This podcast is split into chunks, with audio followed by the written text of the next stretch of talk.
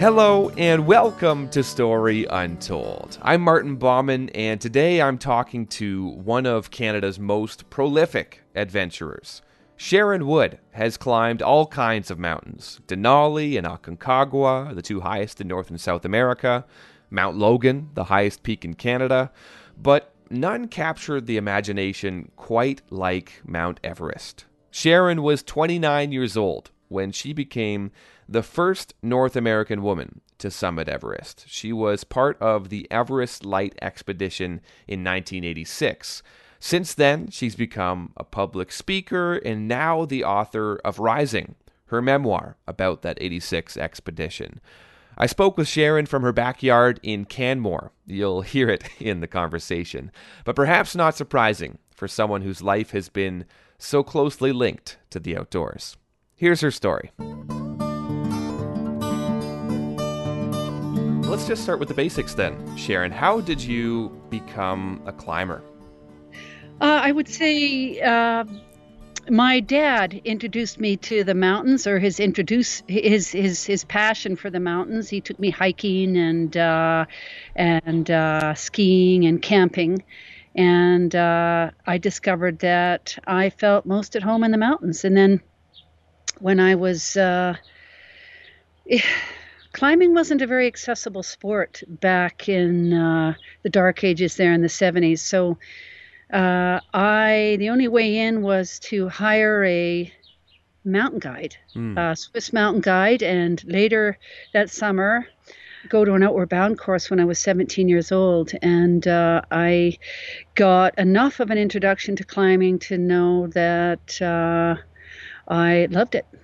17 years old. Are you still living in Vancouver at this time, or have you moved out on your own?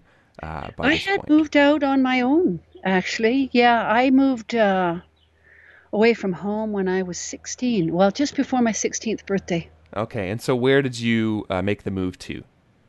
I went to Jasper, Alberta. I went to the mountains. Yeah. Okay. So, so you found your place where the mountains were. And threw yourself headfirst into it. When did Everest come onto the scene or capture your imagination?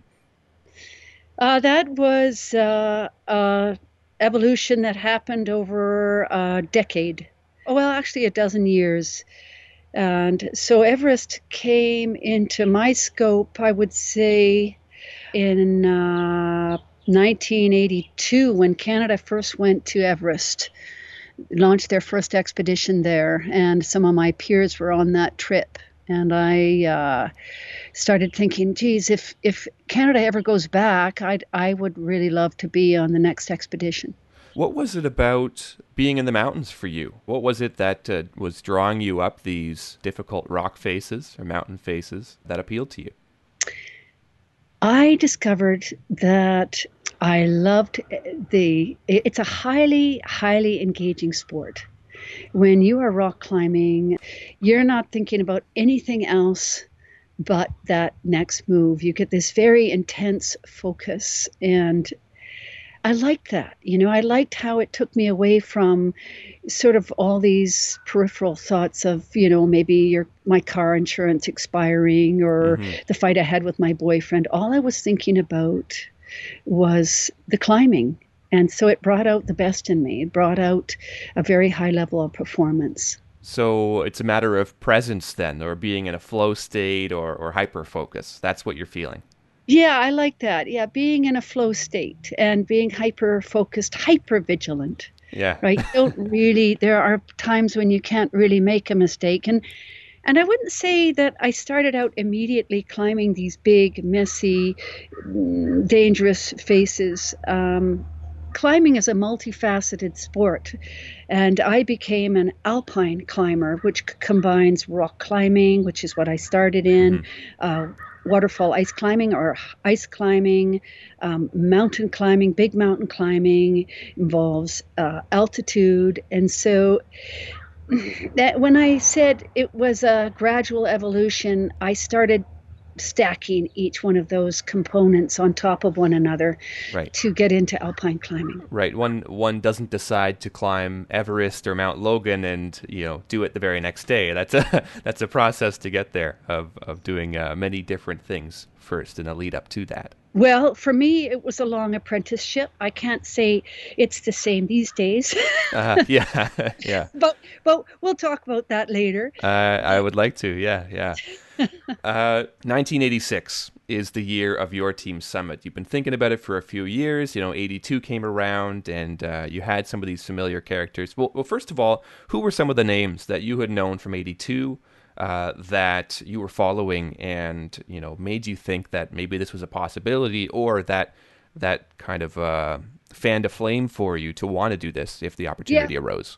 Right, yeah. These names, Dwayne Congdon, who I actually went to the summit with, and he was a colleague with me in the Yamnuska Mountain School, and James Blench, Dave McNabb, my mentor, Laurie Skreslet, who was the first Canadian to reach the top of Mount Everest in 1982. Pat Morrow, a good friend of mine. Jim Alzinga, who became the leader for the 1986 Everest Light Expedition. And I knew some of the other men. There were 22 men on that expedition, and I knew 10 of them. Yeah. So a lot of names that were familiar to you and that made the prospect, I think anything like that, it becomes maybe a bit more real, that you see people that you know doing something like that, and suddenly it doesn't seem so far off, perhaps, to want to do it yourself.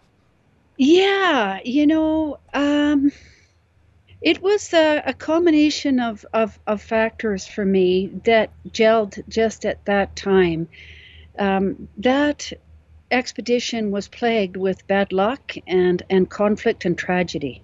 And part of it was the way these men dealt with the tragedy and had to make a very, very difficult decision whether to stay on with the expedition or go home. And some of them decided to leave the expedition once the two Sherpa and one Canadian were killed, and others stayed on. And it was the intensity, it was their loyalty to one another, it was their drive, it was the strength of their character that really inspired me. And I realized, of course, I would never ask for that kind of tragedy or that difficult of a decision, but I realized that I wanted to be with those men the next time if they went.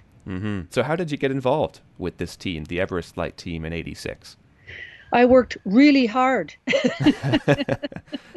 After 82, I realized I was going to have to start taking climbing really seriously. And up to that point, I was just drifting. I had a bit of natural ability, and I was pursuing my certification, but I wasn't thinking about big mountains. Well, you know, I'd climbed a couple, but then it really lit a fire under me. So I started training quite hard and going to altitude. I spent a lot of time in the Peruvian Andes, went down to further south to Aconcagua in Argentina, climbed Aconcagua and climbed these mountains, went up to Denali, climbed it by a difficult route, the Cassin Ridge, and I was choosing routes, alpine routes rather than mountaineering routes. And what I mean by what the difference there is,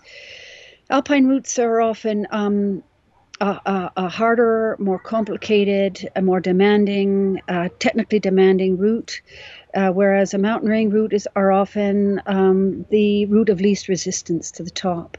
But I was interested, very, very engaged in the problem solving. Where would you classify yourself? I'm assuming...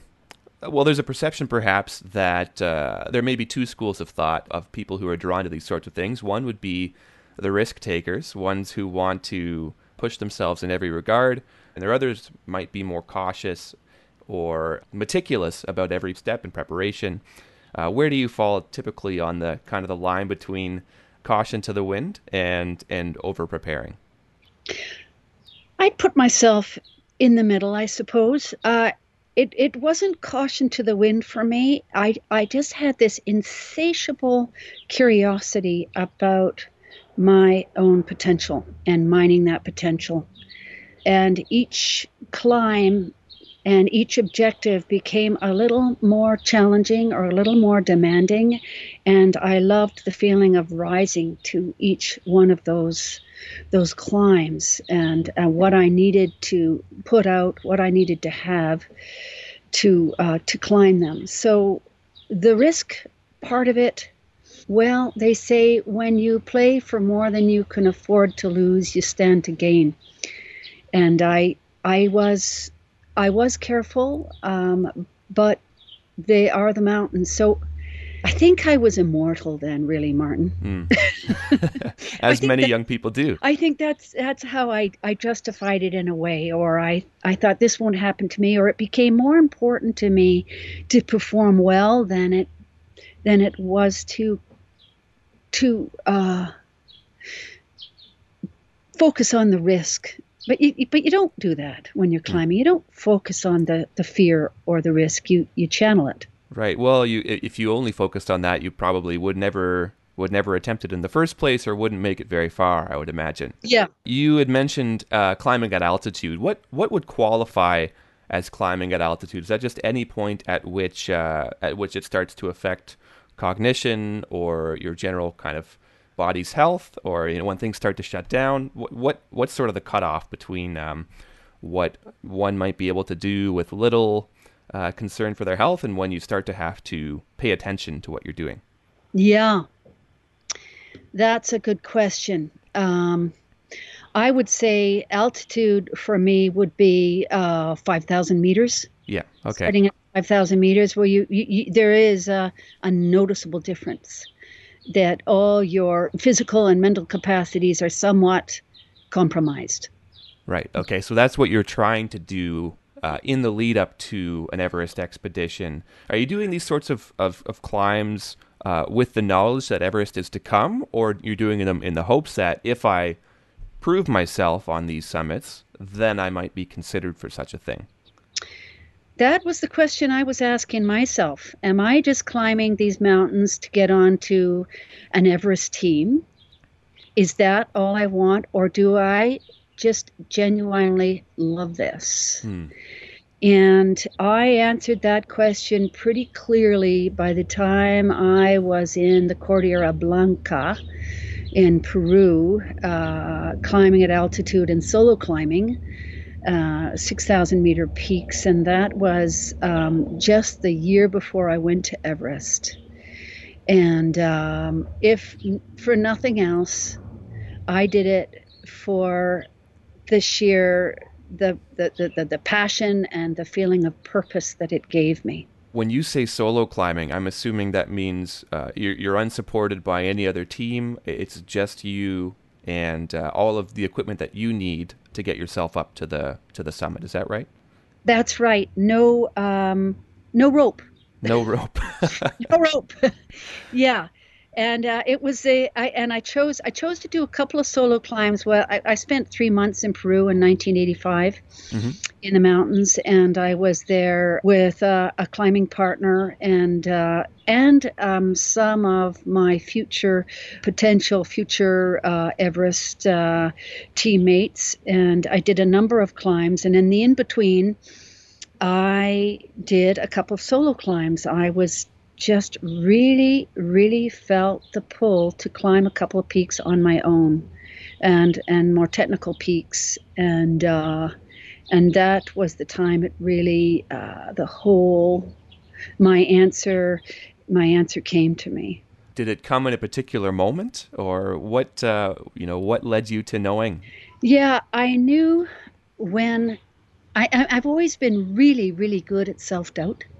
When you say good at self-doubt, you mean you're prone to self-doubt, or good at ignoring it? I am very prone to self-doubt. Okay, yeah. And I am my worst judge and jury. Mm-hmm.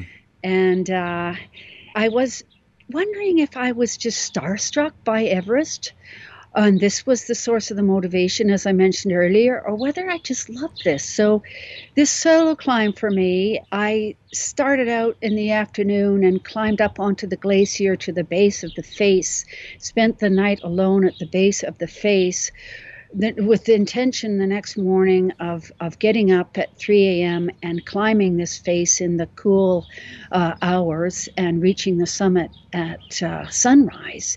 And this face was quite steep and a no falling allowed kind of affair, involving some fairly technical ice climbing, you know, steep being 75 degrees in a small section, then 45 degrees.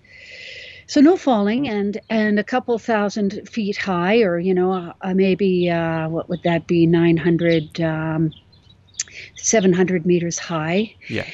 And I remember that night wondering if I was going to back off, go home, or whether I could just get up and do it. And that just making myself get up in the morning and believe and begin was a fascinating process. And then once I was started, you referred to being in the zone earlier. Mm-hmm. All I was thinking about was the cadence of my breathing and each ice axe placement, each foot placement, and my senses were flared, and I had never felt more alive in my life and using more of my potential and ability than at that time. Mm. This is in Peru, in the Huascarán National Park area, is it? Or yes, that's right. Yeah, I was actually climbing the west face of Tocllaraju that day when I was overcome by that state of being. And I had experienced that state before, but I had doubted it because Everest had come into the picture, right? And that climb, and then a couple days later I climbed the north face of Ranrapulca, and I had that same feeling again, that I just felt most alive in the climbing in that zone, and I just was passionate about climbing.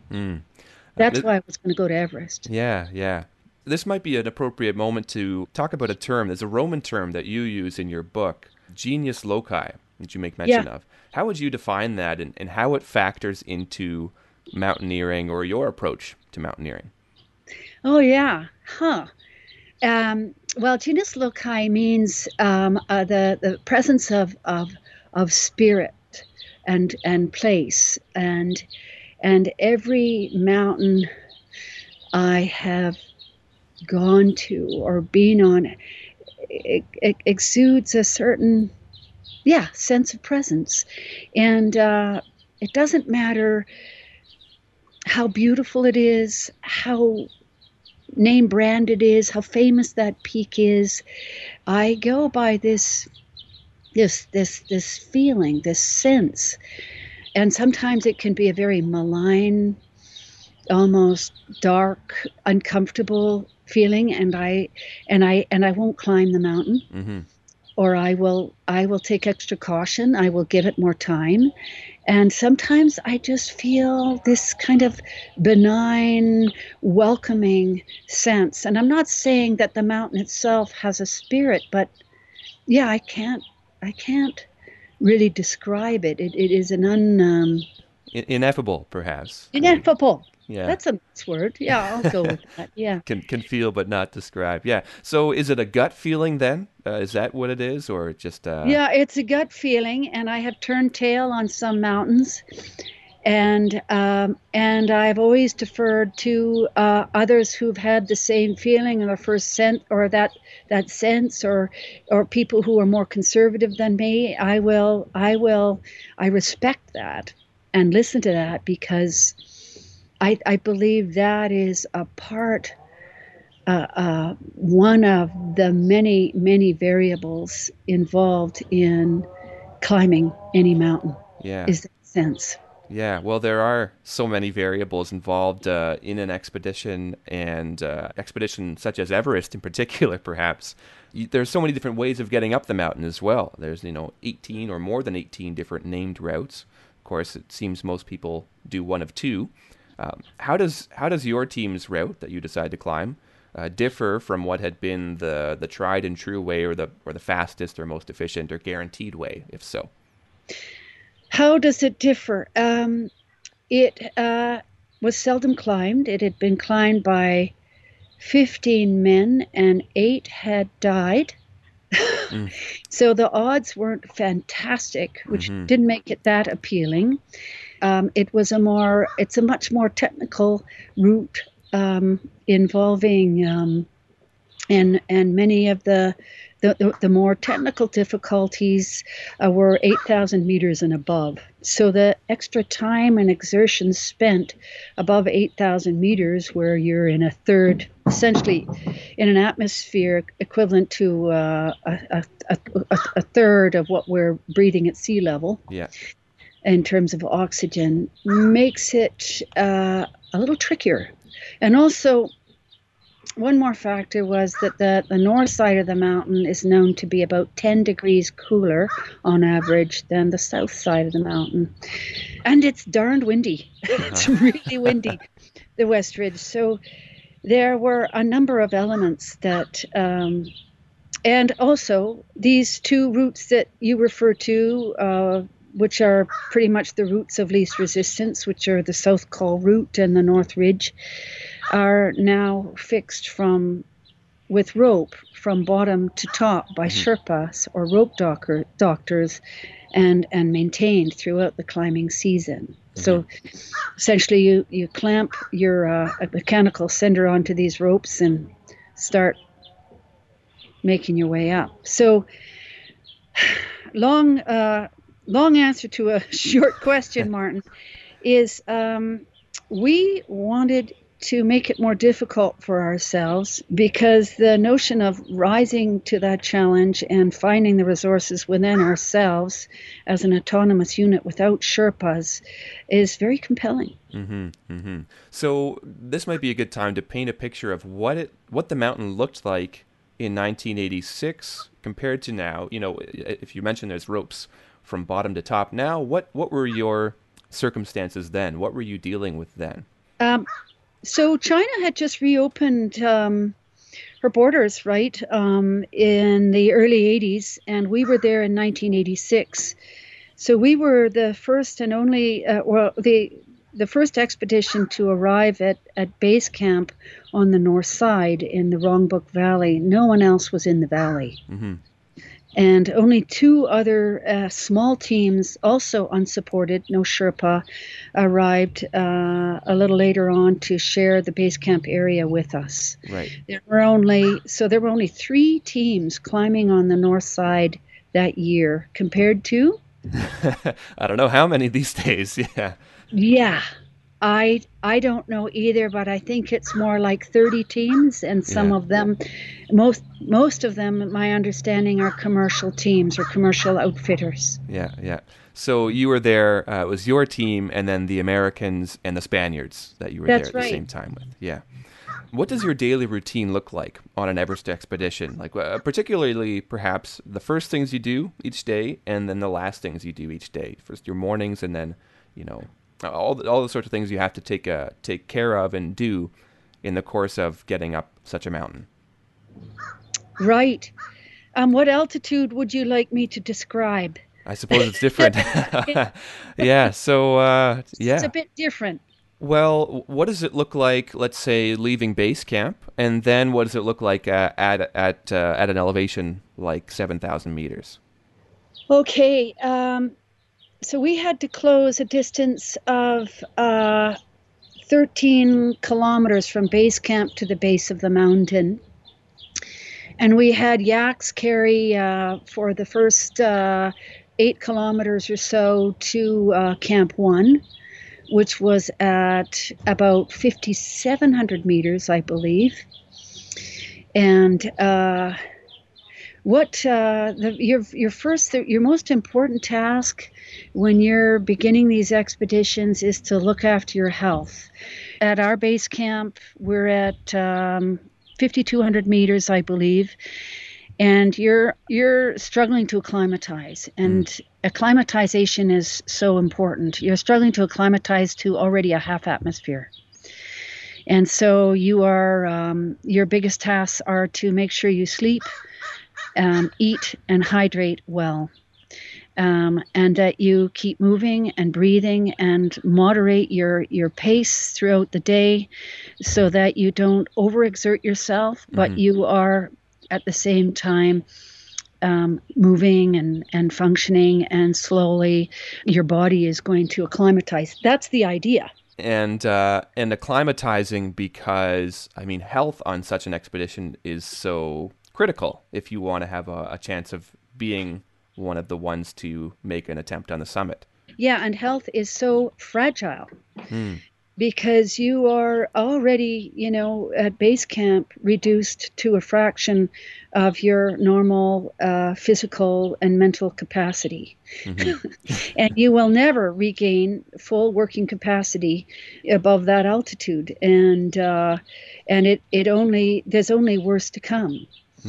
And so, you know, people ask what you need to do to train for an expedition like this. Spend a lot of time at altitude, because everybody's physiology is a little different, right? We all have slightly different foods that we need to eat, different sleep patterns, different routines. And to know your self-care at that stage is really important. The tricky part, Martin, is because we were a small team and we didn't have Sherpa, we were required to work 10 days or 7 days out of 10 or more to reach our goal of our summit bid time between May 10th and May 20th. That's historically been the best window of time to climb it. And we arrived there in the middle of March. So we spent 70 days on that mountain. And the remarkable thing about this team is we all threw in everything we had. And yet here we are trying to conserve our energy, but yet we know we have to keep shouldering those loads and stringing out those ropes. So you can't hold back and save yourself for the summit bid. And throughout all this, we, you know, everybody's health and safety is our business. So we're watching each other carefully for,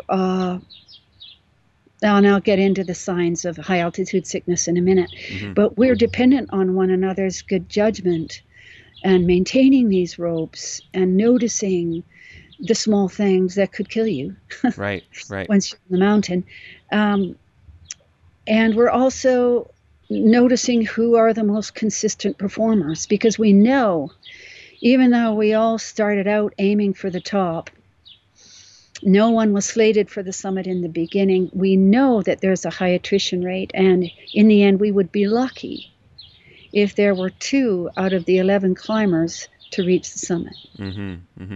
What are the most pressing things that you and your team are paying attention to that do pose threats, that might be fatal threats if ignored, or if there are tiny slip-ups, or even just some things that are beyond your control? But what are the most imminent threats on a mountain like Everest? The most imminent threats is high altitude sickness, and there's two conditions. There's cerebral edema and there's pulmonary edema, and both of those conditions, pulmonary is extra fluid in the lungs, and with cerebral there's extra fluid in the brain, and either one are deadly. Can be fatal in a very short time, and the problem is it can be very random. You know, even though most of us, all of us had been to high altitude before, we had a fairly consistent record of doing well at high altitude, still one of our members came down with, in fact, Laurie Skreslet, our team member who had previously, we climbed to the top of Everest in 82, came down with cerebral edema at 7,000 meters, very fast, and we had to evacuate him very quickly.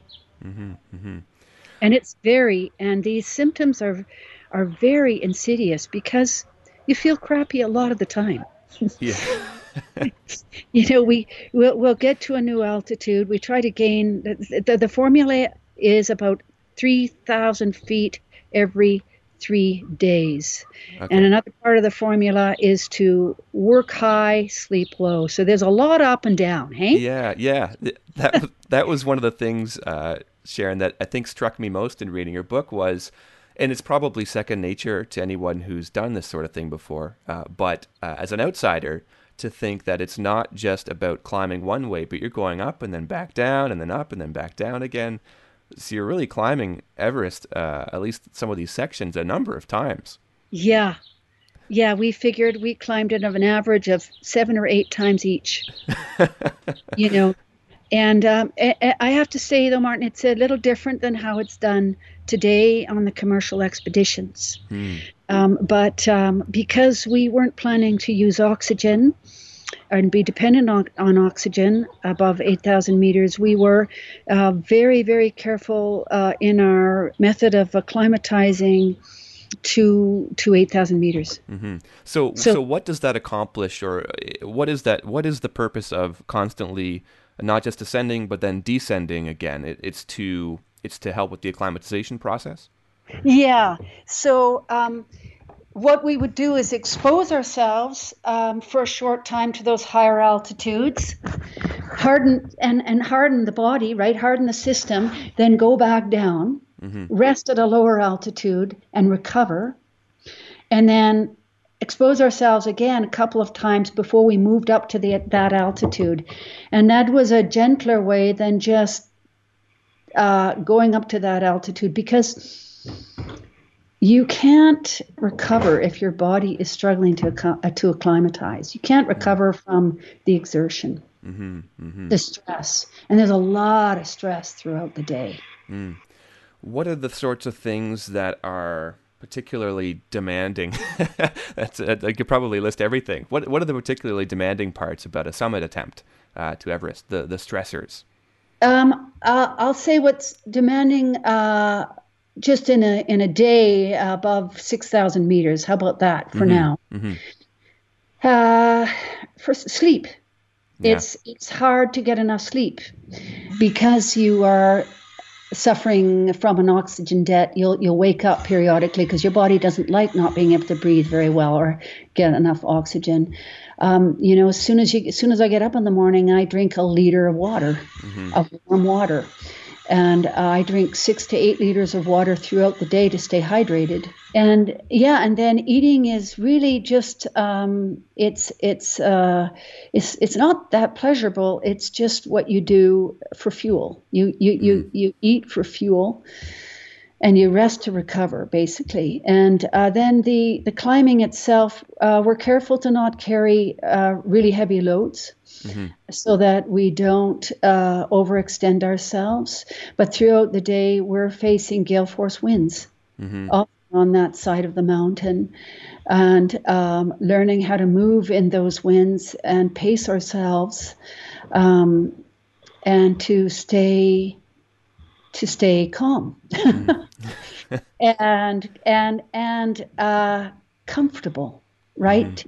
Like if you're comfortable, you save a lot of energy. And so there is so many small things that you do to stay comfortable. And, you know, like you can't afford to get cold, for instance, and you better know how to stay warm by the time you get to Everest, how to layer your clothing. And then carrying, let's say you're just, there's two roles on the expedition. One is stringing out ropes in the lead position, and one is carrying loads to support the lead team. And we would rotate through these positions. And when you're carrying a load, it's moving for 8 hours a day with a respiratory rate of 3 times faster than your normal respiratory rate. You're breathing faster, your heart is beating faster, and if you're going to a new altitude, you'll often have a headache and you'll feel lethargic. You're not feeling at your best, yet you're still moving. Yeah. You mentioned the cold, and prior to this, mentioned how the route that your team chose was even 10 degrees colder than what perhaps the south face would be. What kind of temperatures were you dealing with during the days and then nights as well? Up to about 6,000 meters, we were in our shirt sleeves. Okay. On some days, and some days we were in all our layers. Yeah. And above 6,000 meters, where the climbing began, we were in one or two layers at the best, because it's like an oven. You can imagine the ultraviolet. There's less filtering of the ultraviolet rays, and it can be really hot and very bright. In fact, the sun can be so intense that you burn the roof of your mouth and your tongue. Oh, wow. Because you're panting all day. Okay, but temperatures above 6,000 meters or above, I would say above 7,300 meters, anywhere from minus 20, minus 40 wind chill. Yeah, yeah. So, and nighttime, similar situation or cooler yet? Oh, yeah. Yeah, when I'm saying those temperatures, minus 20 to minus 40 at night, it definitely cools off when you don't have any radiation. And it's not just the ambient temperature. It is when you have less oxygenated blood in your system, your extremities are the first to suffer. So your fingers and toes get colder because of the lack of oxygenated blood. So your gloves can be off for a few seconds, or in my case, on a summit bid, my face was fully covered.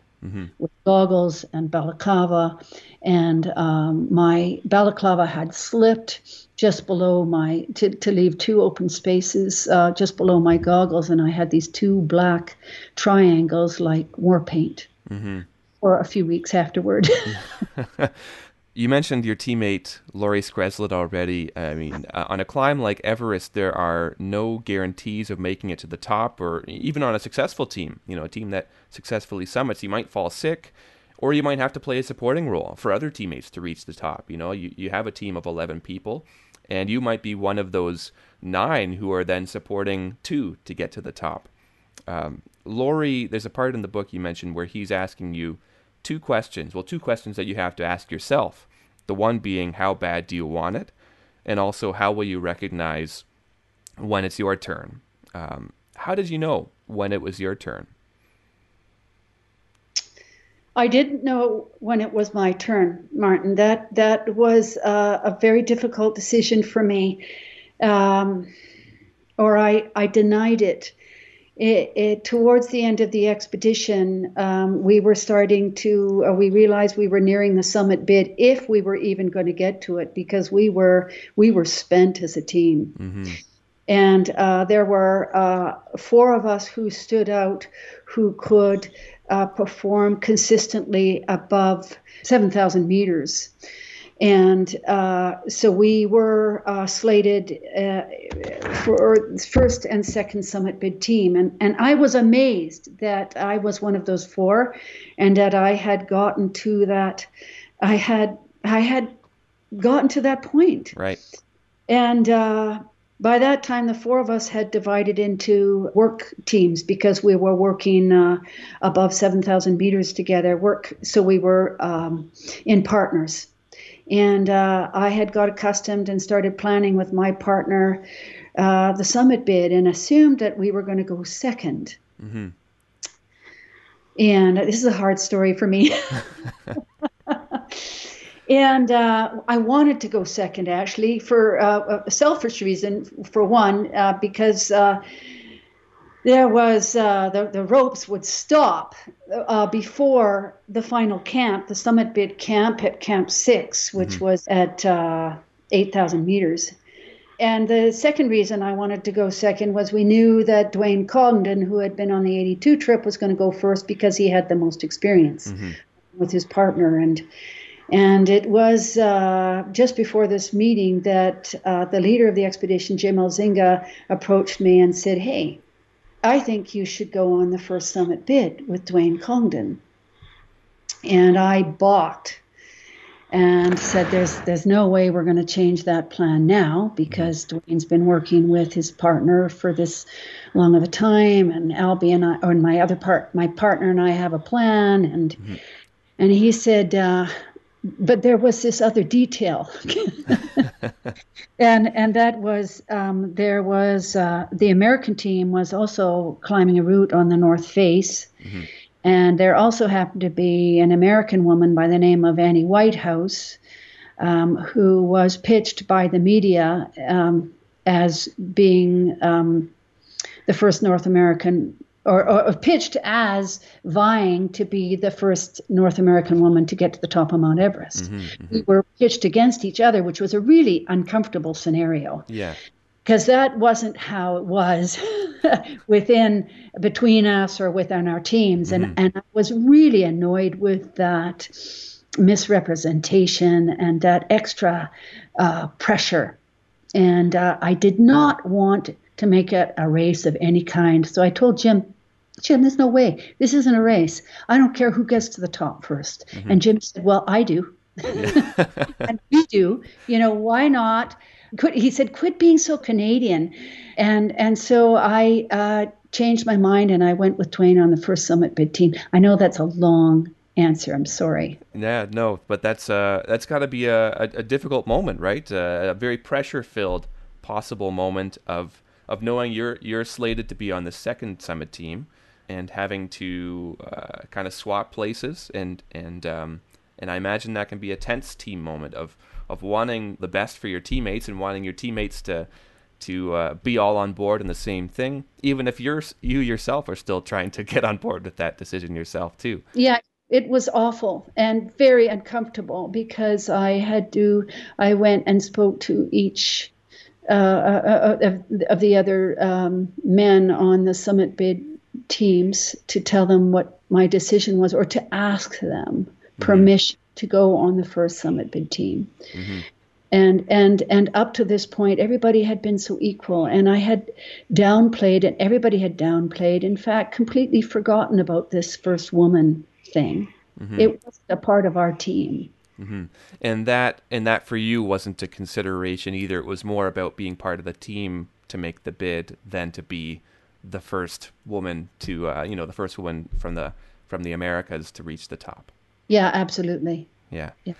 Mm-hmm. Let's talk oxygen on a summit bid like this. How do you decide when to use it and how much to use? I imagine there's only so much you can bring up with you at a given time to then be able to use it in those final stages of a summit bid. Yeah, oxygen, that is such a weird controversy. How long can you go or be under sustained hypoxia before you die? Mm-hmm. You know, it's very weird.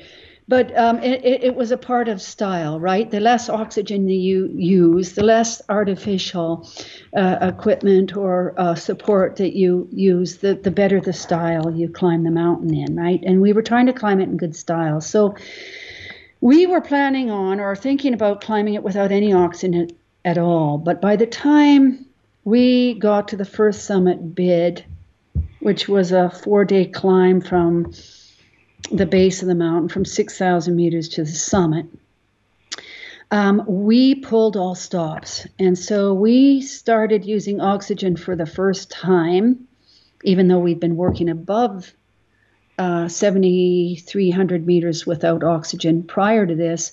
On the summit bid, we started using it at 7,300 meters. And we had these old-fashioned bottles, which weighed 18 pounds each. Sorry, I don't know what that is in kilos, because pounds is fine with me. Yeah, that's heavy enough.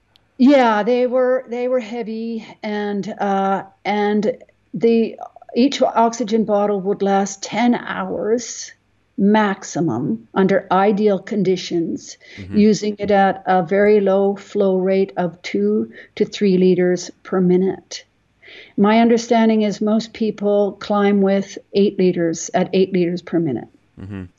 And so our strategy from 7,300 meters was to start using it and meet it out carefully, turning it off or just keeping it on at a 2-liter flow for the first day, which took us from Camp 5 to Camp 6. Mm. And then the second day, the summit bid day, we knew it was going to be longer than 10 hours. Mm-hmm. So we started out with the oxygen because it keeps us warm. Yeah. Yeah. It makes a huge difference to the circulation of oxygenated blood in your fingers and toes. And we started out with a 2-liter flow, and then we turned it off. We were turning our oxygen off intermittently with a strategy of just using it, turning it up to a 4-liter flow maximum for us, just through the technical section or the crux of the climb, which was a 400 or 100-meter high section of mixed rock, mm-hmm. Snow and ice. And this is this technical part of the climb. This is at what altitude would you be at this point? We're at 8,200 meters. Yeah. So, I mean, you're very high up at that point. Altitude, I imagine, is taking its effects on the mind. Mm-hmm. How does that manifest in your Everest expedition? How did you notice altitude affecting your own decision-making or just making things more difficult than it would have otherwise been? Everything I did took a multiple amount of time as what it would take down below, mm-hmm. To tie my shoelaces, to make a decision, I'm moving incredibly slowly. I'm gasping for breath. It's like I am very, very foggy in my thinking. Mm.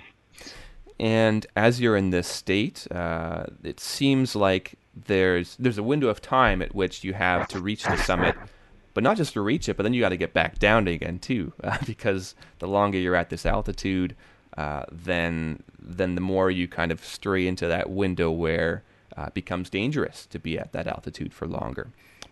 When do you realize that you've potentially spent too long reaching the summit and need to, get down the mountain fast? As soon as you get there, it's a very uncomfortable feeling. You feel like, you've got a headache pretty much all the time by then. And your brain cells are dying at a faster rate than any other time in your life. Mm. And it's a very uncomfortable feeling, and that each step upward that you make is one step, another step you have to take to get down and out of it. So it's a feeling, it's a very uncertain time, and you have to have a tremendous amount of faith that. I don't think I was thinking clearly. I mean, we kept going up when most people wouldn't have. Mm. The day we went for the summit, we were already spent from a horrendous 3 days getting up to that camp, fighting our way through storms and carrying bigger loads than we'd ever carried. So we were already spent. And there is a part of us, that our part of us is. And our bodies are screaming to say enough, get the heck out of here. Mm-hmm. And another part of us in the mind is saying, you've got more, you can do this. So ideally, I mean, my theory is you've got about a maximum, you've got about a 24-hour window of time to be up above 8,000 meters and to get back down before you get into serious trouble. Mm. And by the time we reached the top of Everest at 9 p.m., it took us 12 hours to get to the summit. We had already been at altitude above 8,000 meters for 24 hours. Yeah. There's an expectation, I think. At the beginning of our conversation, you had talked about the motivations for climbing for you and what it provided to you. I think a sense of satisfaction, of testing yourself. I think there's an expectation that you do something like Everest and the summit must come with this outpouring of emotion or satisfaction, completion. What did you feel at the top, compared to what the expectation might have been? Yeah, completely the opposite of what I thought.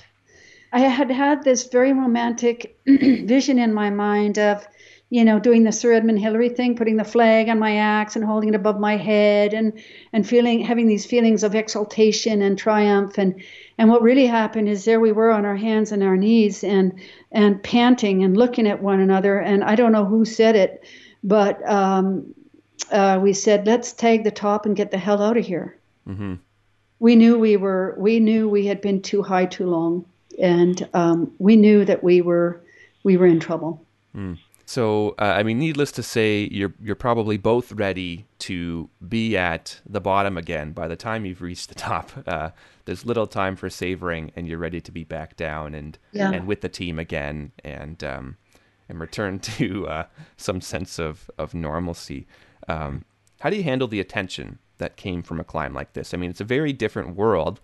Going from a small team of people with little contact with the outside world to these large receptions, everyone wanting to meet you, get a picture, everyone wanting a piece of you and a piece of your story.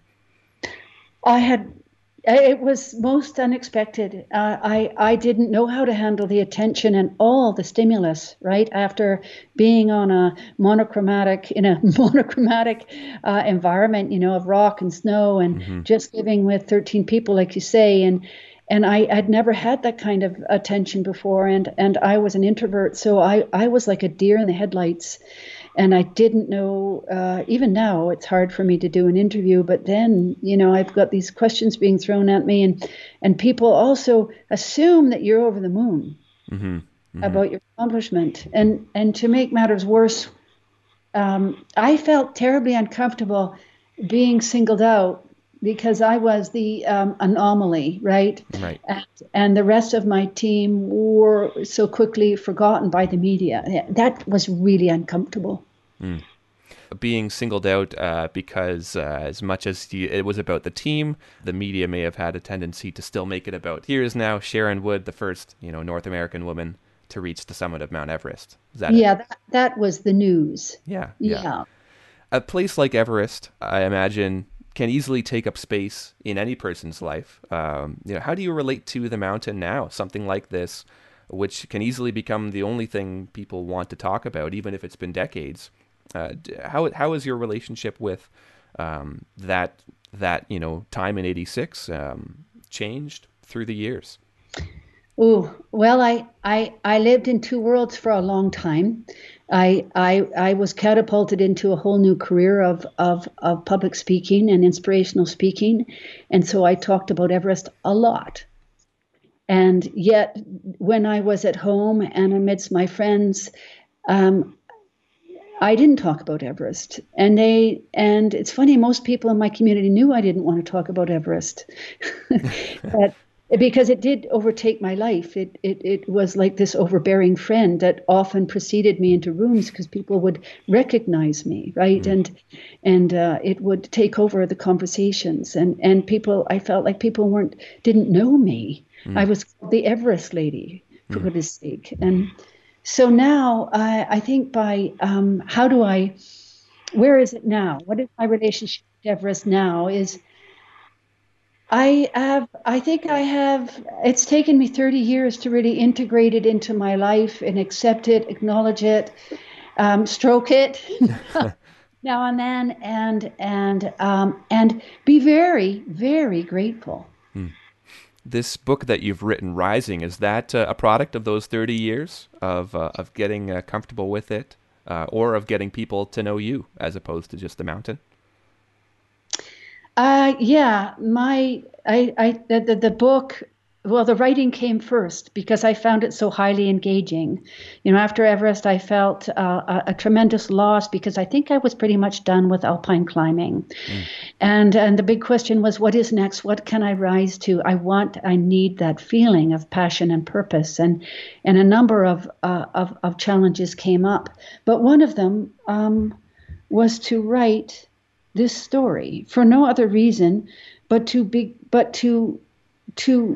turn myself inside out and really examine all the questions I felt we're lingering after Everest, and I loved the process. It changed the way I read. It changed the way I observe the world around me. It changed the way I appreciate. And so Rising, sorry, long answer to short question, is a product of that 30 years of, you know, I feel like my perspective has been steeped in that time. I'm a little wiser. I can be a little more honest about my frailties and my motivations. And it's more not about me. I believe it's all about us. When did you start to put all this to words? I mean, it's one thing to live this, but another thing to put it into words, and especially into written word, which can be hard sometimes to convey the thoughts that anybody has.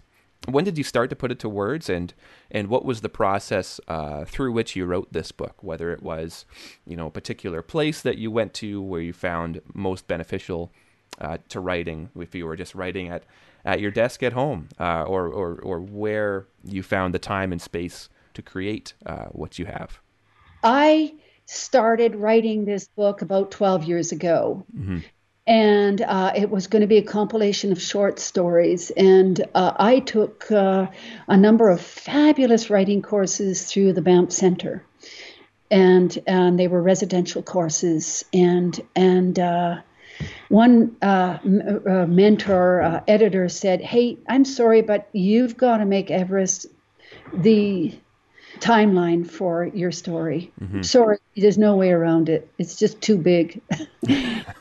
And so over the years, between these courses, I would go away and binge. I can't really write in my own home if anyone else is around. My poor husband. Mm-hmm. "Stop reading." "Keep reading." And I would go away. I love writing outside.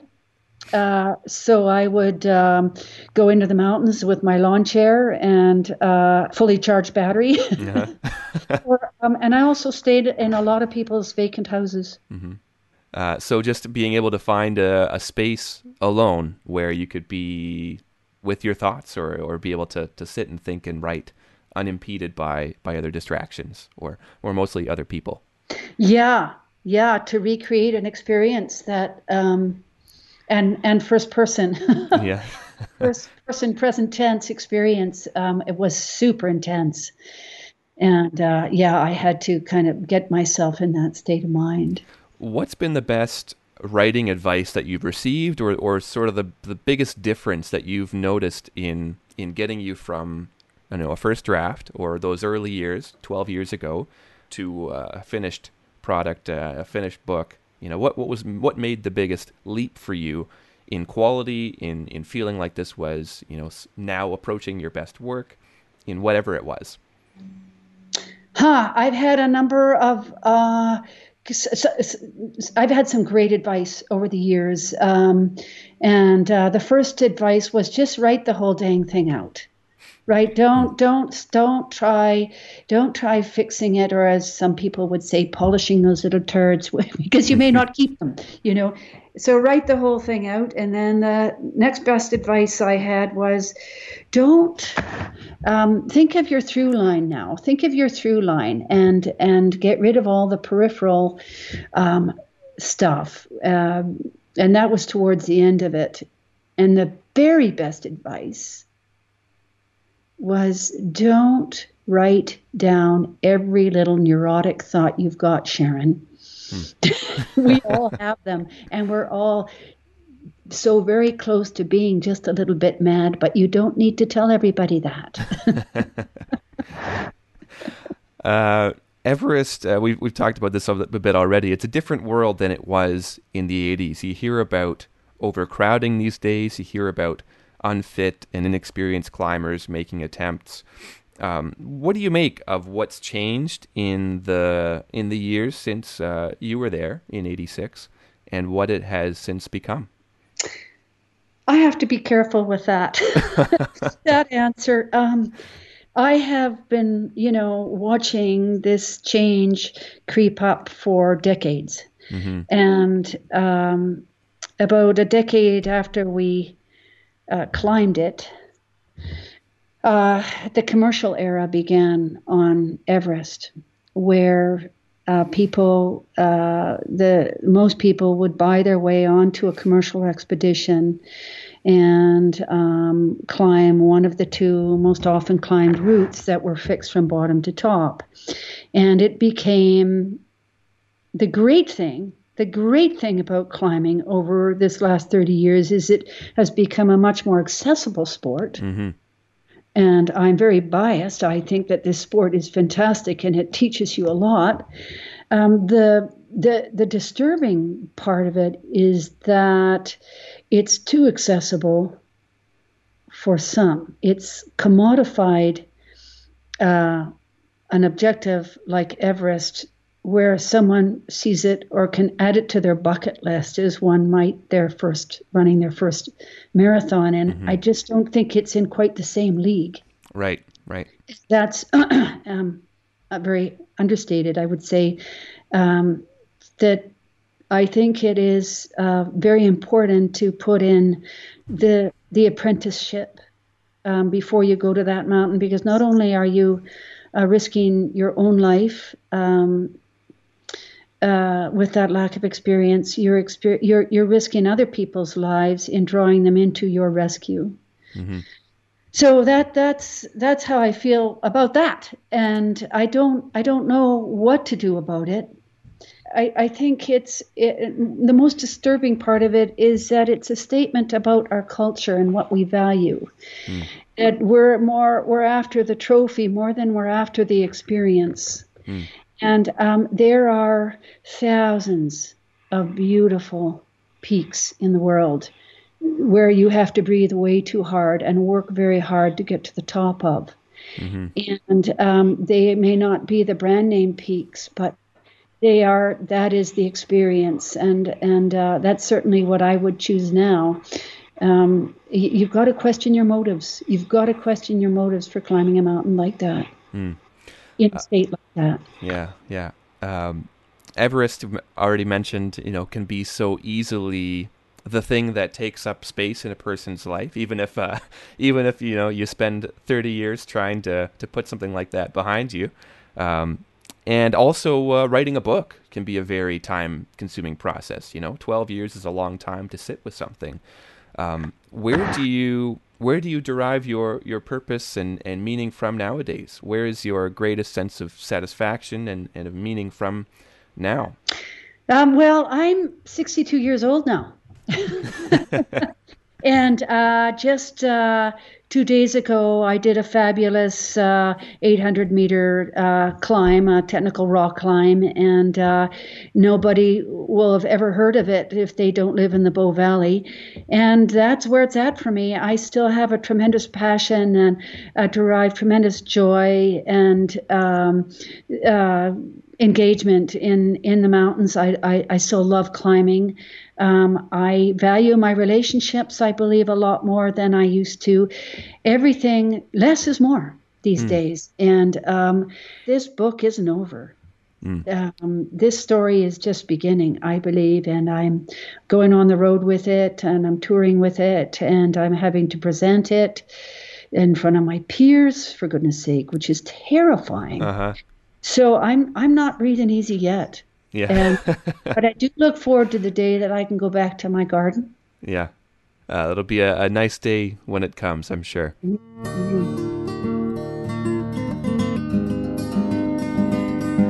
That's it for the show. Thanks for listening, and I hope you liked it. If you want to know more about Sharon, her book, Rising, comes out in October of 2019 through Douglas and McIntyre.